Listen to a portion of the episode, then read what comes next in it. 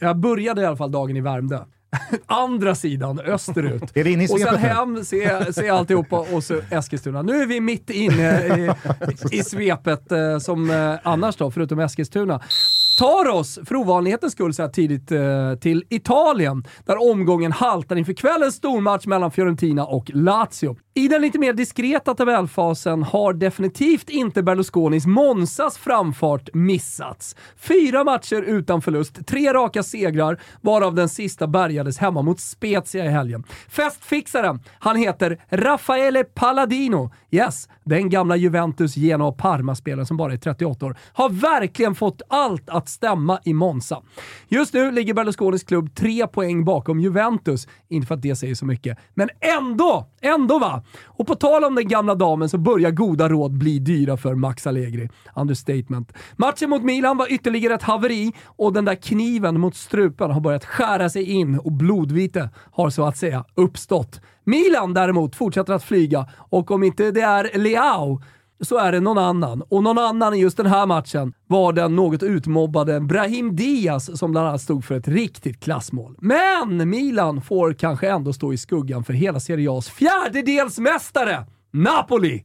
Efter nio omgångar ser de snudd på oslagbara ut. Och kanske, kanske får Spalletti den där kröningen som många förutspådde när han gjorde Udinese till ett topplag back in the days. C'era una volta, l'Udinese di Spalletti. Är ni med? För det antar jag att ni är. Nu var det bara Cremonese, men det är 4-1, det är fart, det är fläkt, det är fantasi. Ja, det är faktiskt helt otroligt som de lirar boll, grabbarna i Napoli.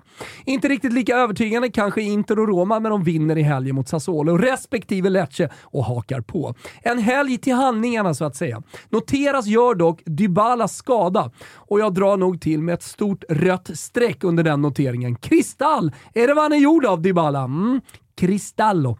Kristall, det är inte Gianluca Scamacca gjord av. Tredje raka kassen för West Ham och visst, det är inte Håland, men det är ett svar. Ett svar till de som var tveksamma kring värvningen. Gött är det! Som Jonevred kanske skulle ha uttryckt det.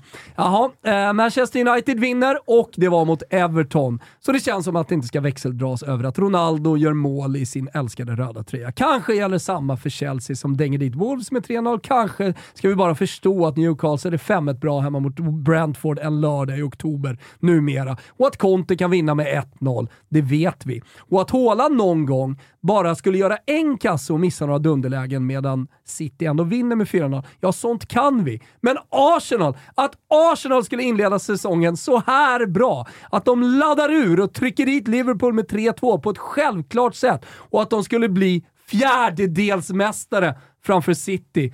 14 jävla poäng före Liverpool. Herregud, up the Arsenal.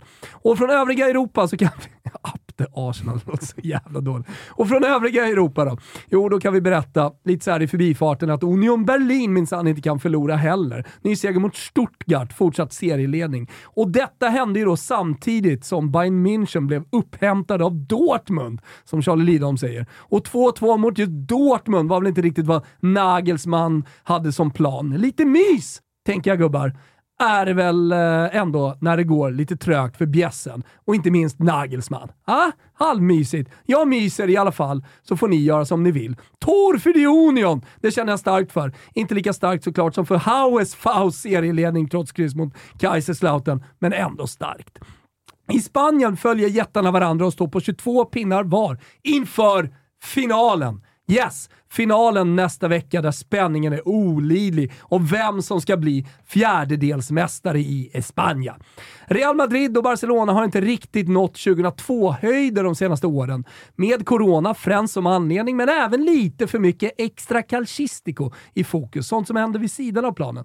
För att man liksom riktigt ska gå igång på matchen. Men nu! Nu jävla pulserar det både här och var på Wilbur José. Nu jävlar känner jag! Ja, jag känner så här en knapp vecka innan matchen blåses igång att det spritter i hela kroppen. Det är Gugge i studion, det är Vicky, det är Papi Marcello, det är Astrid och hela ligan och så är det folk på plats och fan och hans moster. Det är mammans inramning på Simor och Telia. Det är dags hörni! El Clasico!